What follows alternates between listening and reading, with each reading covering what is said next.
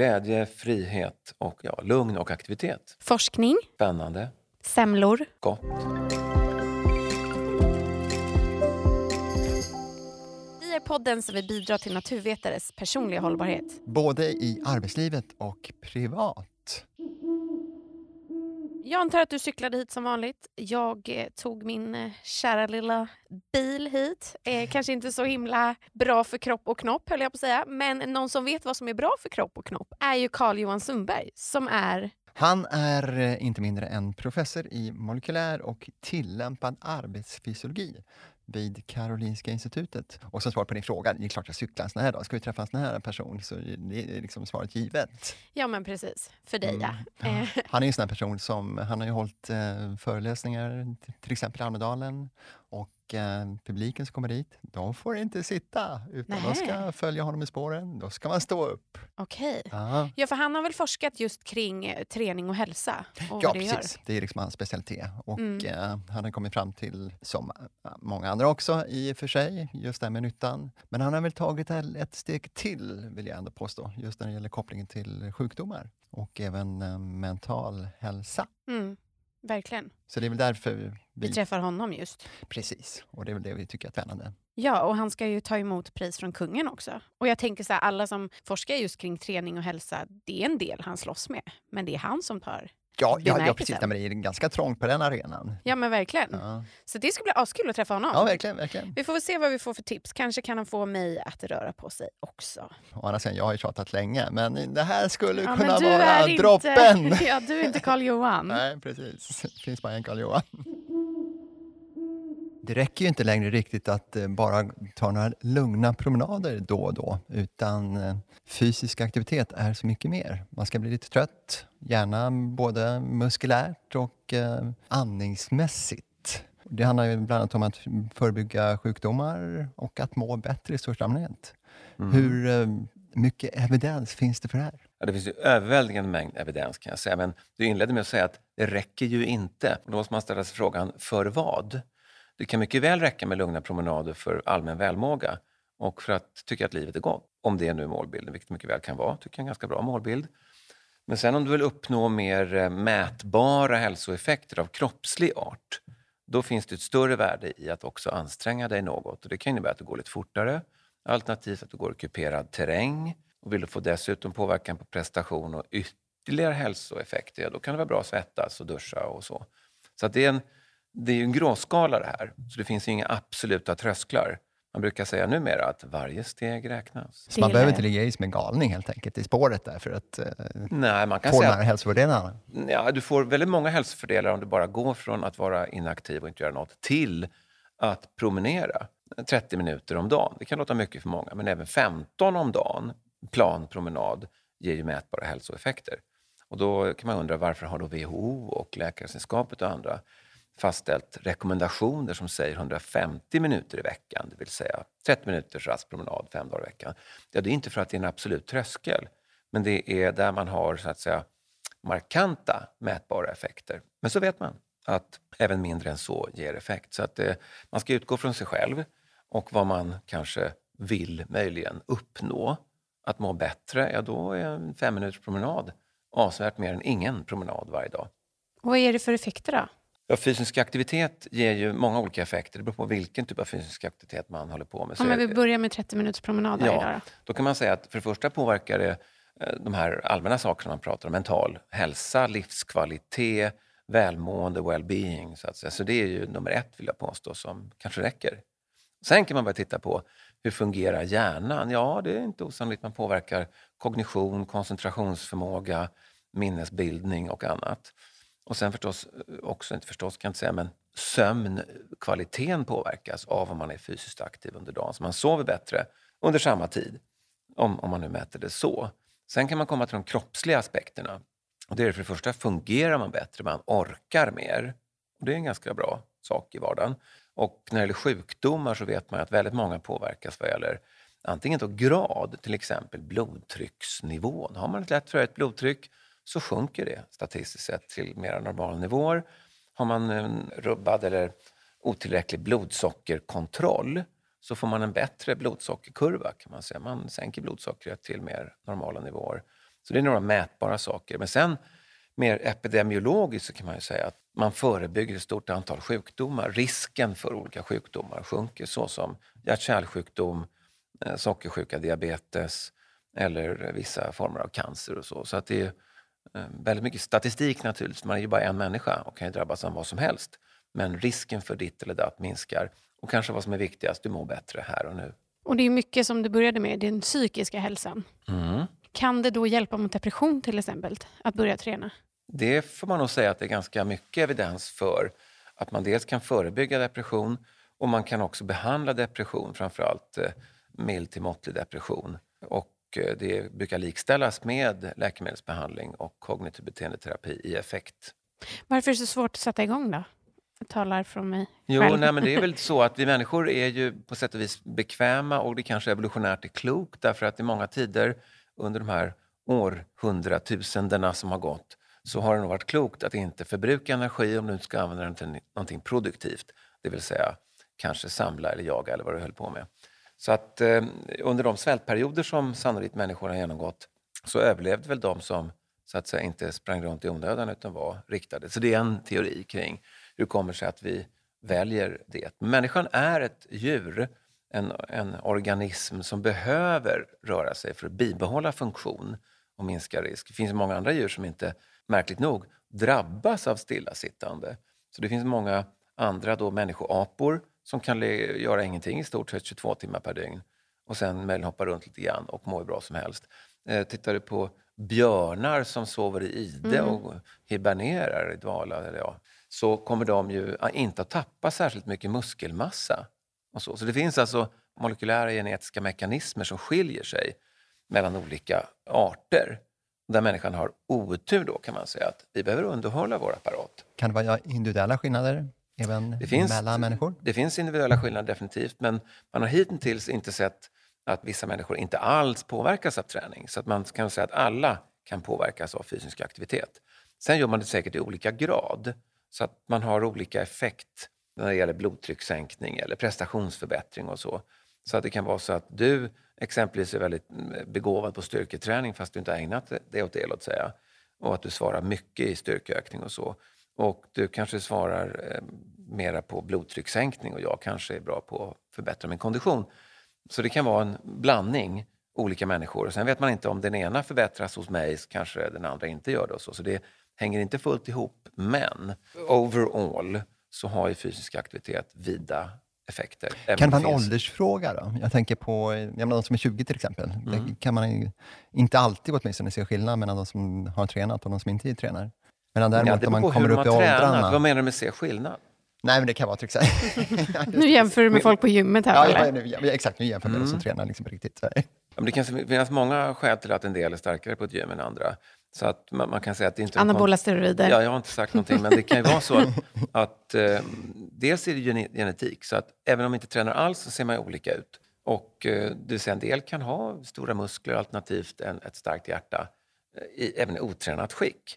Och sen är nästa fråga då, hur mycket påverkas man av träning? Ja, det kan också skiljas åt. Så det är inte alls säkert att den som är starkast från början svarar mest på styrketräning, för det är delvis andra gener som står för förändringsbenägenheten. Men det finns alltså individuella utgångsskillnader och individuella responsskillnader. Ja. Vet man eh, vilka anlag man har?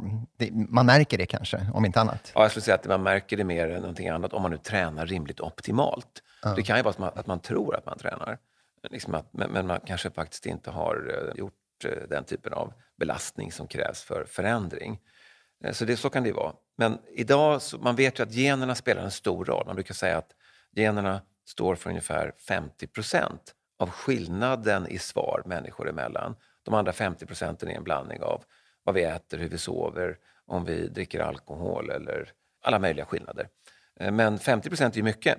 Mm. Och eh, vi vet dock ännu inte, skulle jag vilja påstå, särskilt mycket om vilka gener och hur de samspelar, även om vi har massa kandidater. Och det är alltså det här du tittar på i din forskning?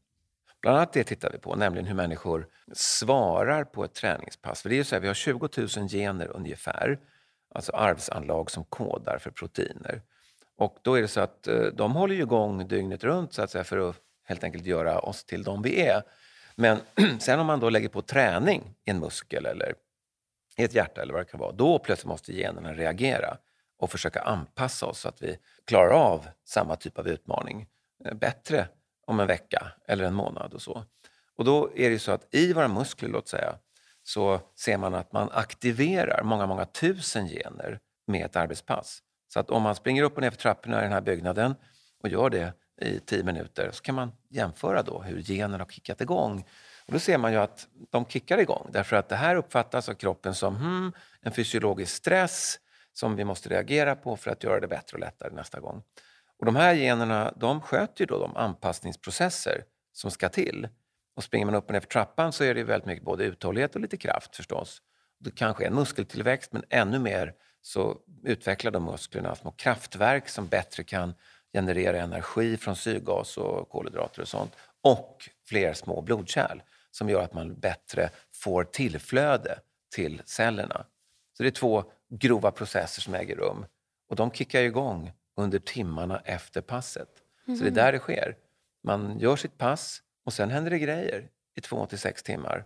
Och sen, Märker man det? Liksom? Ja, du känner dig kanske lite trött och påverkad mer första timmarna än vad Eller, gör på kvällen. Och till och med ofta en ganska behaglig känsla. Ja, men vi, jag sa inte, inte att det var obehaglig. Känslan kan ju vara god också. ja, ja, precis. Mm.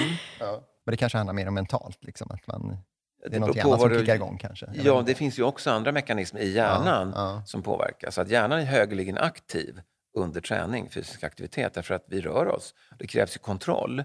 Och sen kanske det krävs lite ansträngning och lite planering så att man inte snubblar över stock och sten eller vad det kan vara. Så att eh, många delar av hjärnbarken är ju aktiva och även djupare liggande delar. Så den motoriska barken sitter upp till, kan man säga, mitt på här. Den är ju väldigt mycket igång för att styra armar och ben till det man ska göra. Sen har vi centra i bakre delen av hjärnan, synbarken, som kopplas upp direkt därför att evolutionärt så rör man sig så måste man se sig för. Mm. Ja, annars så kan ja. man hamna snett. Va? Och dessutom så aktiveras blodtrycksregleringscentrum i förlängda av märgen och andningscentrum och så. Men också något, ett område som kallas hippocampus som ser ut som en sjöhäst som är ett, ett djupt liggande minnescentrum men också ett centrum för, för lokalsinne och orientering. Och då vet man från djurstudier att det finns en koppling mellan om man rör sig mycket och hur det centret aktiveras. Så att man så att säga rör sig i terrängen och inte tappar bort sig och minns var, var man startade och möjligen slutar. För det är ju bra som ett djur att om man har sprungit iväg långt så är det bra att hitta hem. Jag är sjukt bra lokalsinne men jag tränar ju aldrig. Du kanske tränar på annat sätt. Jag vet inte, du vet, taxichaufförer i London har man ju visat då får med stigande ålder större hippocampus. Därför att de innan GPS och kartor som blinkar så var de tvungna att lära sig 10 000 mm. adresser och byggnader och torg och sånt. Och sen över de här 10, 30, 40 åren som de körde så tillväxer faktiskt hippocampus som ett mått på möjligen då ökad lokalsinneslagring.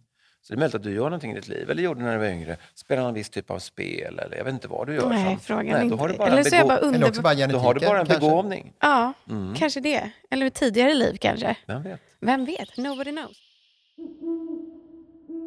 Med rehabilitering. Har Efter vad? Ja, men till exempel hjärnblödning mm. har jag förstått att det är extremt viktigt att mm. röra på sig varje dag, mm. minst en halvtimme.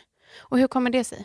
Ja, det känns sedan väldigt länge att fysisk rehabilitering efter en stroke, som antingen är en propp eller en blödning, är ju avgörande för hur hjärnan ska kunna hämta sig, kan man säga. Mm. Som gradvis ökad eh, aktivitet och så. Och det beror på att eh, rörelsen, som jag sa, kräver hjärnaktivitet.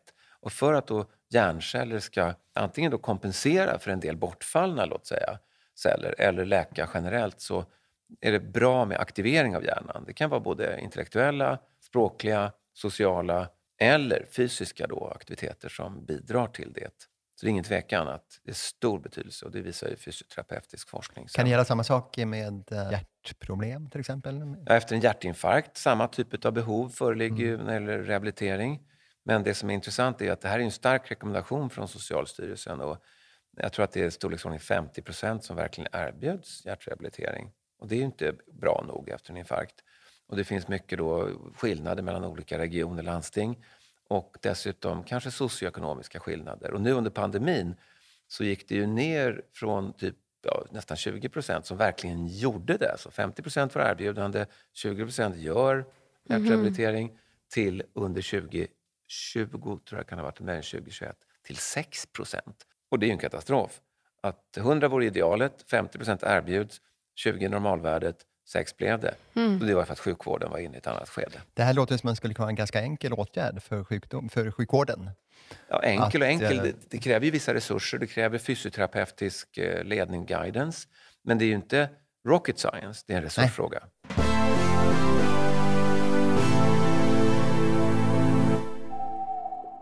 Du är i Paris, ska upp för Eiffeltornet och du står inför två möjligheter. Hiss eller ta trappen upp. Självklart säger jag att jag tar trapporna upp, eh, men det är också en tidsfråga. För att allt beror på, oj, vi ska vara på eh, restaurang X eller har sightseeing Y. Så att eh, jag minns ju när vi var där, det är några år sedan med våra barn, och då gick vi ju väldigt långt. Frågan om vi kanske gick hela vägen. Herregud, det är många trappor. Ja, det är det ju 303 meter högt. Ja, det låter som ett äkta svar. Det var liksom ingen en, Det blir trapporna om det inte är restaurangbesök. Ja, ja, just det. Så Ja, enkelt men är det. sånt. Ja. Vad har du på nattduksbordet? En skönlitterär bok eller en forskningsrapport? Varken eller, utan de får nog vara någon annanstans. Så att jag försöker hålla, om det går, telefonen borta så att den inte finns där. Och eh, nu åker vi till fjällen här och under den veckan så kommer det vara en bok. Skönlitterärt alltså, låter det som. Mm. Sommargrillen närmar sig. Vad föredrar du?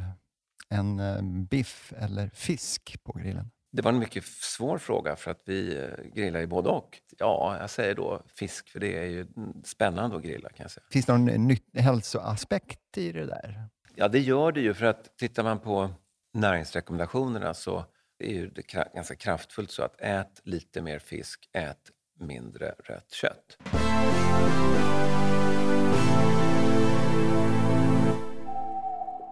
Men hur ska vi göra då? För att jag och Palle till exempel, det är extremt olika. Han är träningsnarkoman, kallar jag. Han, tränar, han cyklar överallt i ur och skur. Medan jag, jag hör ju vad du säger och många andra med dig, att så här, det är bra för eh, kropp och knopp att träna. Liksom. Men jag tycker ju det är så tråkigt. Mm. Eh, så hur ska man få igång någon som mig? Men när du tänker på träning, vad tänker du att du måste göra som du inte vill göra? Vad är du tänker, vad, vad för sinnebild du har? Men sinnesbilden är bara att det, liksom, det ska aktiveras och svettas typ. Mm. Men då hörde du kanske min rekommendation där inledningsvis att det är stegen som räknas kan man säga i grunden. Mm. Säga du behöver absolut inte eh, gå på gym eller svettas för att få ut en, en hälsovärde. Promenad är ju så att säga bäst, eller cykla. Men det, det, det kan ju vara eh, måttlig aktivitet som helt enkelt tar dig från A till B. Och det är väl härligt att cykla ut i en park? Ja, gud ja. eller- Gå också. Ja, men du ser, du tycker om det. Men, men när du bygger upp den här kanske muren framför dig Mm. så tänker du på att det ska vara ett gym och perfekt och det ska vara pass och så. Ja, gud och, ja. och det behöver du ju inte ens fundera över. Därför att vardagen är det bästa gymmet. Men sen samtidigt vet vi om att eh, muskelkraften, den minskar ju ganska snabbt med åldern. Och eh, att man kanske ska kompensera det genom träning. Mm. Är det någon rekommendation då ifrån dig? Ja, inte bara för mig, utan det, det är en klar rekommendation. Så att eh, nu är du så ung så att du kanske inte förlorar muskelmassa på det sättet som du beskriver. Men Paolo och jag, vi är ju i en ålder där man så att säga av åldersskäl till viss del, men framförallt av att man ändrar beteende och belastar sina muskler mindre. Och det är onödigt kan jag säga. Så att med stigande ålder så är rekommendationen kanske ännu mer kraftfull vad gäller belasta musklerna så att de lyssnar och förstår att de ska bibehålla sin volym och kraft. Så att det, det är väsentligt. Men eh, tillbaka till var du kanske började någonstans. Använd trappor. Att göra det liksom mer naturligt. Att inte behöva Ja. tänka som att... Bara för ång alltså jag får ju ångest bara jag tänker på ett gym. Alltså. Ja, men glöm gymmet. Ja. Alltså det intressanta är, använd inte annan maskin än din egen. Så fort du åker hiss, hmm, hade jag kunnat undvika det här? Så fort du åker buss, huh, hade jag kunnat gå två hållplatser? Mm. Förstår du? Så det är där du ska tänka till. Annan maskin drar el eller diesel eller något va? Egen maskin drar käk. Kan det bli då så att jag till och med också, efter att ha börjat då med dina knep, hittar kärleken till träningen? För jag blir ju lyckligare, uppenbarligen. Eller min hjärna mår ju bättre av Om du det tillåter fysiskt. dig att då börja promenera och cykla mera Mm. och försöker att ta höjd för det, för ofta är det ju i en stad i varje fall tidseffektivt dessutom. Ja, gud ja. Verkligen. Och jag föreställer mig då att eh, den största effekten den får man väl i början, liksom när man eh, går från noll till en dag i veckan kanske. Och sen Ja, så det, kan man, det, definitivt. Den Ja. relativa effekten, Ja, det, precis, förändring, är störst. ja, Och sen så kanske man fortsätter och tycker att ja, men det här var ju toppen och går på ännu mer. Och Så kan det bli. kör- Eller stannar man där i sin lycka på den nivå man har ändrat till. Ja, just Så det. det gäller ju inte att Ja. hetsa nästa steg, Nej. liksom att, att folk ska närma sig gymmet i onödan, eller på att säga. Utan Han har försökt flera år. Ja, jag förstår, men att, att bara själva pedagogiken och psykologin är ju sån. Gör lite mer och se hur det känns. Vad är optimum? Jag- Hur definierar du optimum? Ja, jag tänker lite grann om man... eh, Jag kan ju träna maximalt. Det kan liksom bli varje dag och det kan bli Mm. en timma. Och det, och ibland ofta ganska hård träning sådär också. Ja, men du har ju uppnått så, att säga, så gott som alla hälsoeffekter vid sannolikt en väsentligen lägre dos Precis. än den du utför. Men du kanske inte tränar för hälsa rent objektivt när du lägger på mer än låt säga den dubbla rekommendationen, säger jag då. Rekommendationen är si och så. Låt säga att du fördubblar den, då har du nästan mättat. Och det låter som att du gör ju mer än 300 minuter i veckan. Absolut. Jo, men så är det ju. Ja, och det är promenad vi talar om då. Och 150 minuter, vilket är dubbelt så mycket som man rekommenderar för att ha den här grunden av tuffare aktivitet där du duschar. Så att då är det 150 minuter som är det dubbla. Och det skulle jag tro att du gör mer än det också. Så att du är liksom hemma vid tre pass på 50 minuter som är lite hårda. Då är man hemma hälsomässigt. Du får hitta en ny hobby. Ja. Så att, men, men du tränar ju av andra skäl. Skulle jag Ja, just precis. Jag- och jag- att, att du jag det. känner att du mår bättre. Och det det är Ja. ju din egen upplevelse som är ju helt valid. Men rent objektivt när det gäller somatiska hälsokomponenter, kroppsliga, då är det, finns det ingen anledning rent Men det är inte så att du avråder folk från Nej. att eh, Nej, träna? däremot är det så att om, man, om träningen blir en, Beroende. ett beroende, en besatthet med eh, åtföljande ätstörningar och kanske Mm. annat, då har man ju en issue, ett problem. Visst kan det vara så. Och då kan det vara kanske hälsomässigt bättre att begränsa något. Sen finns det ju så att säga tentativa risker med väldigt hård träning. Allt ifrån förstås leder och kanske skador och sådär. Och eh, att risken för vissa typer av sjukdomar kan öka. Men det är ju fortfarande så att de som inte tränar alls har ju störst risk för det mesta. Bara man rör sig så minskar risken. Hur kommer det sig att du började forska på det här? Jag var intresserad under studierna, läkarstudierna av idrottsmedicin i sig. Och sen när jag skulle välja forskningsfält så började jag med rymdfysiologi. Så det höll på med tyngdlöshet och dess inverkan på kroppen. Men då störtade rymdfärjan Challenger och då sköts ju mina experiment upp. Så att efter ett år ungefär i det så bytte jag till träning som alltid har varit intressant. Och så började vi göra träningsstudier. Då blir man lite nyfiken. Har- Har du tränat själv någonting sådär som du liksom har Alltså verkligen... inte på elitnivå. Jag spelade Nej. mycket fotboll i tonåren och så. I, i lag och bland annat när jag var i high school i USA. Åkte mycket skidor och så. Men egentligen inte en driven tävlingsidrottare. Men idrott har det varit. Skidor är ju en så här träningsform som inte jag tycker... Det är bara kul. Så, Så- det räknas inte? Nej, jag tycker inte Måste det träning vara räknas. tråkigt enligt din definition? Ja, Oj, men då har vi en ingång som är utmanande. men jag älskar att åka skidor. Det är det bästa jag vet. Ja. Men utför, utför eller- utför eller längd? Utför. Mm. Men då får du hjälp av liften upp och glider ner. Ja, men Så det att- går väldigt snabbt när jag glider ner. Oj, oj, oj, ja. Mm. Nej, men alltså, utförsåkning är ju alldeles utmärkt. Även utför? förlåt? Även utför? Ja, det ger ju träningseffekter om man nu tittar på det. Både koordination och styrka och så. Och svettas gör man ju. Ja, det kan man göra beroende på hur man är klädd. Mm. Ja. Och sen hö höjden över havet och allt vad det kan vara. Men längdåkning ger ju väsentligen mer breda träningseffekter. För det är hela kroppen, det är skonsamt och hej och hå. Skaderisken är låg. Och apropå skad och riskelåg höll jag på att säga. Nej, men du har ju mottagit pris från kungen. Jag gör det den 20 april, gör så det att den det är 20. annonserat, men det är då det sker. Gud, hur känns det? Ärofyllt och hedersamt. Ja, men jag tänker det är ju så många ändå som pratar om liksom, hälsa och Mm. eh, träning. Och sen är det du som får ta emot det fina Ja, priset. det tycker jag var roligt att höra. Att, att det var så, jag vet inte hur det gick till, men jag har hållit på ganska länge. Ja, gud vad kul. Mm. Då får du återkomma. Ja, kanske det. Ja. Mm. Hur var kungen? Fråga kungen om han tränar. Det tror jag att han gör. Han åker ju- har åkt många Vasalopp och så. Ja, det Ja, just ja. det. Det har han Ja. ju. Fasken. Inte ens kungen på min sida. Mm. Jag tänkte på det här med, eh, om vi går tillbaka lite grann till sjukdomar. Det här med hjärta, kärl och diabetes, det kan jag verkligen föreställa mig att det Mm. kan vara positivt. Men att det även kan förebygga och, eh, cancer, bakgrunden till det. Ja, Då kan man vända på steken och fråga sig vad är det som orsakar cancer? Och det finns många mekanismer. En del är ju ärftliga, genetiska och så. Men sen är det väldigt mycket vår livsföring. Så att man vet ju att eh, Om man röker så ökar risken för lungcancer ganska logiskt. Solar man så kan risken öka för malignt melanom. Så att det finns ju uppenbarligen miljömässiga faktorer. Och då andra kombinationsfaktorer som ligger bakom uppkomsten av cancer innefattar ju då dels övervikt, fetma, för då finns det olika hormonella och andra signalsystem som kickar igång och liksom driver tillväxt på något sätt. Och sen finns det ju exempelvis då immunsystemets förmåga att identifiera tumörceller. Och fysisk aktivitet tycks potentiera vårt immunsystems förmåga att både bekämpa, förhindra infektioner och att hitta celler som har omvandlats till tumörceller. Så att de är hittbara kan man säga till viss del då, och därmed dödbara. Så att immunsystemet kan ta dem av daga. Så att det kan vara kombinationer av såna här faktorer som gör att träning då, som gör det jag sa, stärker immunförsvaret, påverkar hormonprofil i kroppen på olika sätt som minskar risken. Och det vi kallar också för kronisk låggradig inflammation.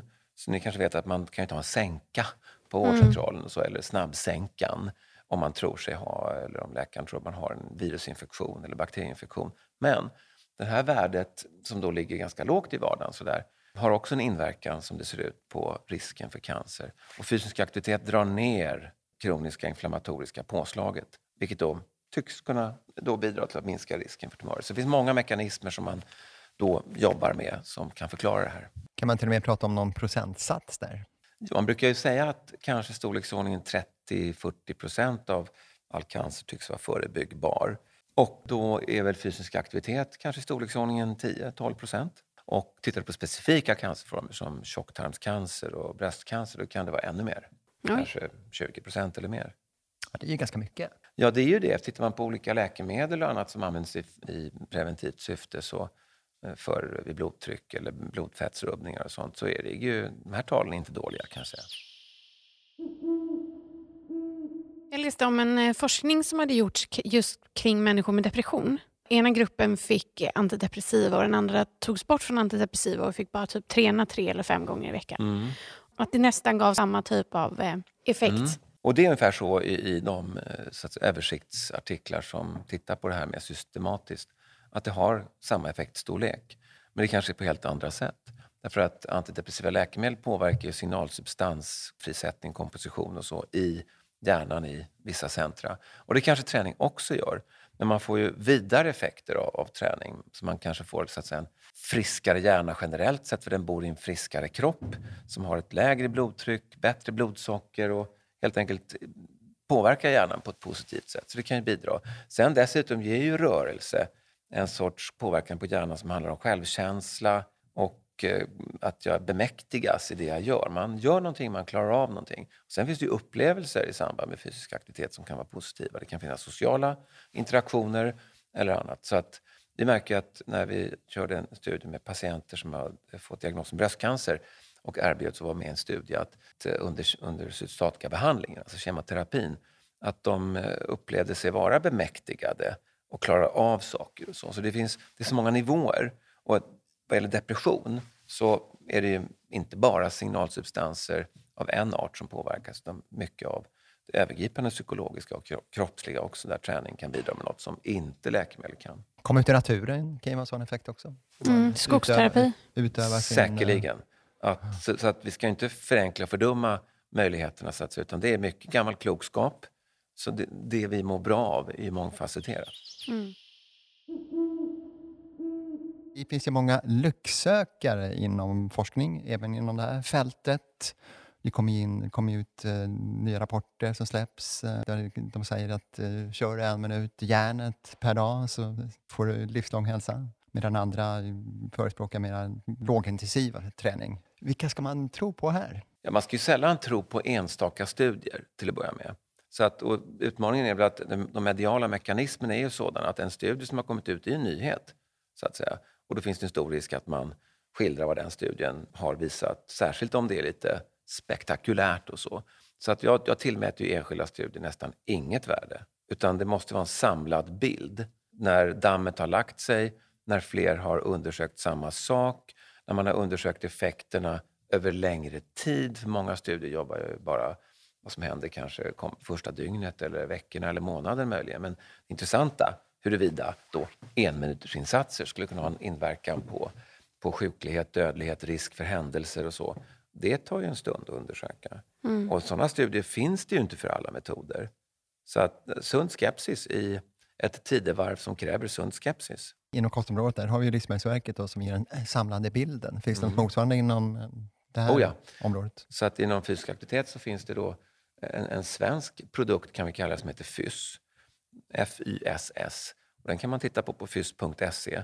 Där finns den samlade evidensen för fysisk aktivitet vid 32 olika sjukdomar och olika skeden i livet, det vill säga när man är barn och ung eller om man är i en eh, äldre person eller om man är i klimakteriet eller om det är så att man har vissa typer av funktionsvariationer och så. Så att det finns 52 kapitel, fys.se. Det är någonting för dig. Palle.